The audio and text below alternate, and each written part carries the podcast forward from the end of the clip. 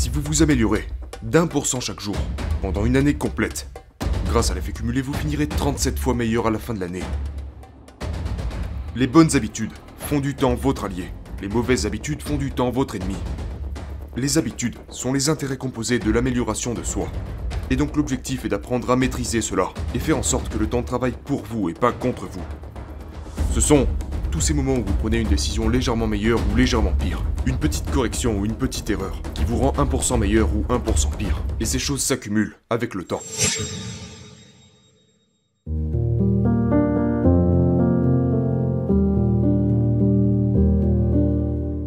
Laissez-moi vous raconter une histoire. Donc, c'est une histoire qui parle de stratégie, d'approche, de philosophie, sur laquelle j'ai passé beaucoup de temps à réfléchir. Et cette histoire commence avec un gars dont vous n'avez sûrement jamais entendu parler, au nom de Dave Bresford. Et pour préparer le terrain, je vais vous parler un peu du British Cycling. Donc, il y a environ 15 ans de ça, au début des années 2000, la fédération British Cycling a embauché un gars nommé Dave Bresford. Et à ce moment-là, depuis environ une centaine d'années, les cyclistes britanniques avaient été incroyablement médiocres. Ils avaient remporté qu'une seule médaille d'or, en 1908.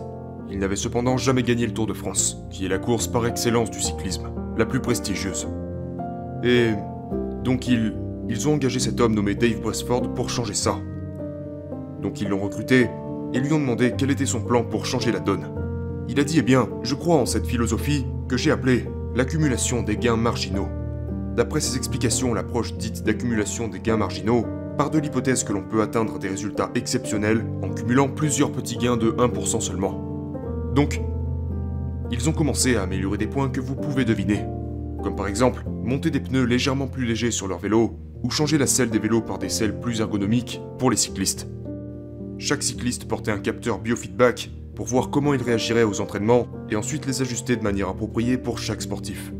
Mais ensuite, ils ont fait un certain nombre de choses que vous ne pourriez pas soupçonner. Par exemple, ils ont testé différents types de gel de massage pour voir lequel conduisait au meilleur type de récupération. Ils ont imposé aux cyclistes de se laver régulièrement les mains pour réduire le risque qu'ils tombent malades. Ils ont également trouvé le type d'oreiller qui conduit à la meilleure nuit de sommeil pour chaque cycliste, et les ont ensuite emportés avec eux à l'hôtel lorsqu'ils étaient en compétition. Dave Bresford disait Nous allons vraiment appliquer toutes ces petites améliorations de 1%, et alors je pense que nous pourrons gagner un Tour de France d'ici 5 ans. Il se trouve qu'il avait tort, il ne leur a fallu que deux ans. Et puis ils ont gagné à nouveau, la troisième année. Et puis après une pause d'un an, ils ont gagné encore deux fois, ce qui fait un total de 4 victoires sur 5 courses.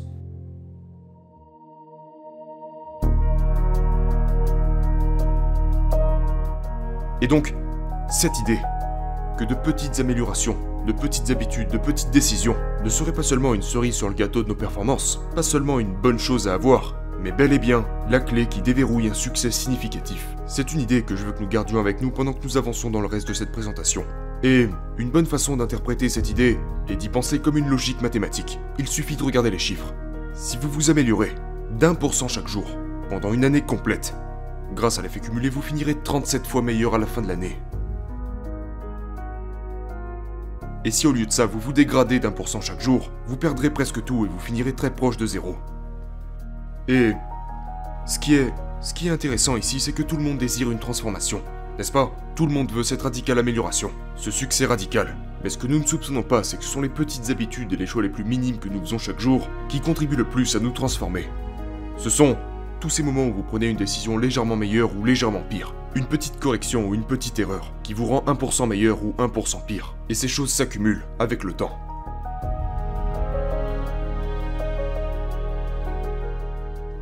Les habitudes sont les intérêts composés de l'amélioration de soi. Et donc l'objectif est d'apprendre à maîtriser cela et faire en sorte que le temps travaille pour vous et pas contre vous. Les bonnes habitudes font du temps votre allié. Les mauvaises habitudes font du temps votre ennemi. Et donc, tout au long du reste de cette présentation, je vais vous parler des choses à mettre en place pour pouvoir faire ça. Aujourd'hui, je vais vous apprendre à créer les habitudes dont vous avez besoin pour obtenir les résultats que vous désirez obtenir. Et pour ce faire, je vais vous présenter un ensemble d'outils qui vous aidera à créer de meilleures habitudes et je vais aussi vous partager des exemples personnels sur la façon dont je les mets en pratique. Je vais vous présenter également les 4 étapes qui conduisent à la formation d'habitudes et m'arrêter sur chacune d'entre elles pour que vous compreniez vraiment de quoi il s'agit. Donc les 4 étapes sont le signal, le désir, l'action et la récompense. Le signal, le désir, l'action et la récompense. Vous ne pouvez pas adopter une nouvelle habitude ou entreprendre une nouvelle action si vous ne recevez aucun signal. J'ai besoin d'apercevoir la tasse de café posée sur la table avant de vouloir l'attraper. Cette tasse de café doit être dans mon domaine de connaissance. Si je ne sais pas qu'elle existe, je ne peux pas la désirer.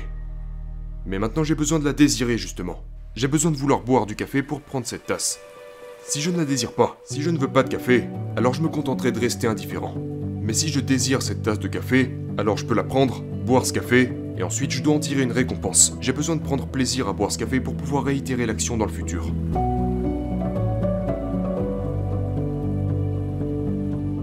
De mes stratégies préférées en ce qui concerne cette première étape est ce qu'on appelle l'implémentation d'intention. Et il y a des centaines d'études à ce sujet, plus de 100 études sur l'implémentation d'intention, au cas où vous auriez envie de vous plonger dans la recherche. Euh... Mais sinon, je vais simplement vous donner la version courte. La plupart des gens pensent qu'ils manquent de motivation alors que ce dont ils manquent vraiment c'est de la clarté. Ils pensent qu'ils ont besoin de plus de motivation, de plus de volonté, pour se créer de nouvelles habitudes. Ils se disent, si j'avais juste envie d'écrire, si j'avais juste envie de méditer ou envie de m'entraîner, alors je le ferais. Mais le truc c'est qu'ils n'ont pas de plan pour ça. Donc ils se réveillent chaque jour et ils se demandent, bon, est-ce que je me sentirais motivé pour écrire aujourd'hui? Est-ce que j'aurais suffisamment envie de m'entraîner aujourd'hui? Mais au lieu de ça, vous pouvez simplement décider d'identifier quand, pourquoi et comment vous voulez implémenter cette nouvelle habitude. Donc, voilà comment je m'y suis pris avec mon habitude d'écriture. J'ai décidé, le 20 novembre, en 2012, qui était un mardi, si vous voulez vérifier, et j'ai donc décidé que j'allais publier un nouvel article tous les lundis et tous les jeudis. C'était mon implémentation d'intention, c'était mon plan spécifique. Maintenant, peu importe à quel point il serait bon ou mauvais, peu importe à quel point il serait long ou court, peu importe ce que je ressentirais à propos de ces articles, et même si je n'arrive pas à écrire plus de trois bonnes phrases un certain jour, ça sera publié. Donc j'ai fait ça. Je fais ça depuis trois ans maintenant. Et c'est ainsi que le site a grandi. C'est juste cette simple habitude qui a conduit à la croissance. Donc vous devez donner à vos buts du temps et un endroit pour vivre. Donnez-leur de l'espace sur votre emploi du temps. Maintenant, ça paraît plus facile à dire qu'à faire de commencer simplement par se créer un plan, d'écrire simplement ce que vous devez faire au moment où vous devez le faire. Parce que nous savons tous que des difficultés vont surgir en cours de route, que ce n'est pas si facile, etc. Mais voici une stratégie que j'aime utiliser pour m'assurer que mon plan d'action tienne dans la durée. Cette stratégie s'appelle l'échec pré-mortem et elle consiste à prendre l'habitude, l'objectif ou quelle que soit la chose importante sur laquelle vous voulez travailler, et imaginez en vous projetant rapidement 6 mois plus tard à partir d'aujourd'hui, que vous avez échoué, et puis vous expliquez à vous-même pourquoi vous avez échoué. Que s'est-il passé? Quelles difficultés avez-vous rencontrées? Qu'est-ce qui a fait que vous n'avez pas continué? Et une fois que vous avez collecté toutes ces informations sur papier ou simplement dans votre tête, vous pouvez alors commencer à faire de meilleurs choix sur la façon d'élaborer votre plan. Vous pouvez commencer à élaborer un certain nombre de plans si alors. Donc pas seulement pourquoi est-ce que j'aurais envie de m'entraîner pendant 20 minutes les lundis à 17h Mais aussi, si je ne m'entraîne pas à ce moment, parce que j'ai dû emmener mon enfant à son entraînement ou je ne sais où, alors je m'entraînerai le mardi à 7h du matin. Trouver des moyens de faire face aux différents challenges. Donc, le point important ici est qu'il est difficile de changer quelque chose si vous n'en êtes pas conscient. Et une façon de devenir plus conscient, des opportunités de passer à l'action, et d'ajouter des solutions pratiques à son plan pour passer au travers des imprévus. Ok, étape 2, le désir l'un des facteurs les plus sous-estimés des habitudes et du comportement humain est notre environnement physique. Donc, laissez-moi vous raconter une petite histoire qui provient de Harvard. Des chercheurs sont allés à l'hôpital de la Harvard Medical School et se sont posé une question très simple. Ils se sont demandé s'ils pouvaient modifier le comportement des gens sans même les rencontrer, sans leur donner la moindre consigne, sans chercher à les motiver, changer leur comportement sans leur demander de faire quoi que ce soit. Donc voici un dessin de la cafétéria de l'hôpital. Donc, les cases roses et rayées sont les zones où reposent des réfrigérateurs qui contiennent uniquement des sodas. Et les deux cases noires sur les côtés sont deux autres réfrigérateurs qui contiennent quant à eux seulement de l'eau. Et puis toutes les dernières zones blanches sont des présentoirs avec de la nourriture. Maintenant, ils ont fait quelques petits changements.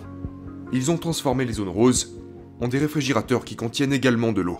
D'accord? Ils ont juste ajouté de l'eau, mais ces réfrigérateurs contiennent toujours des sodas. Ils ont seulement ajouté des bouteilles d'eau. Maintenant, que s'est-il passé? Je rappelle qu'ils n'ont parlé à personne. Mais, au cours des 6 mois qui ont suivi, les gens ont bu 25% d'eau en plus et 11% de soda en moins. C'est intéressant parce que si vous étiez allé à la rencontre de ces gens et que vous leur auriez demandé pourquoi buvez-vous cela, tout le monde aurait dit Eh bien, j'avais envie de boire du soda ou j'avais envie de boire de l'eau.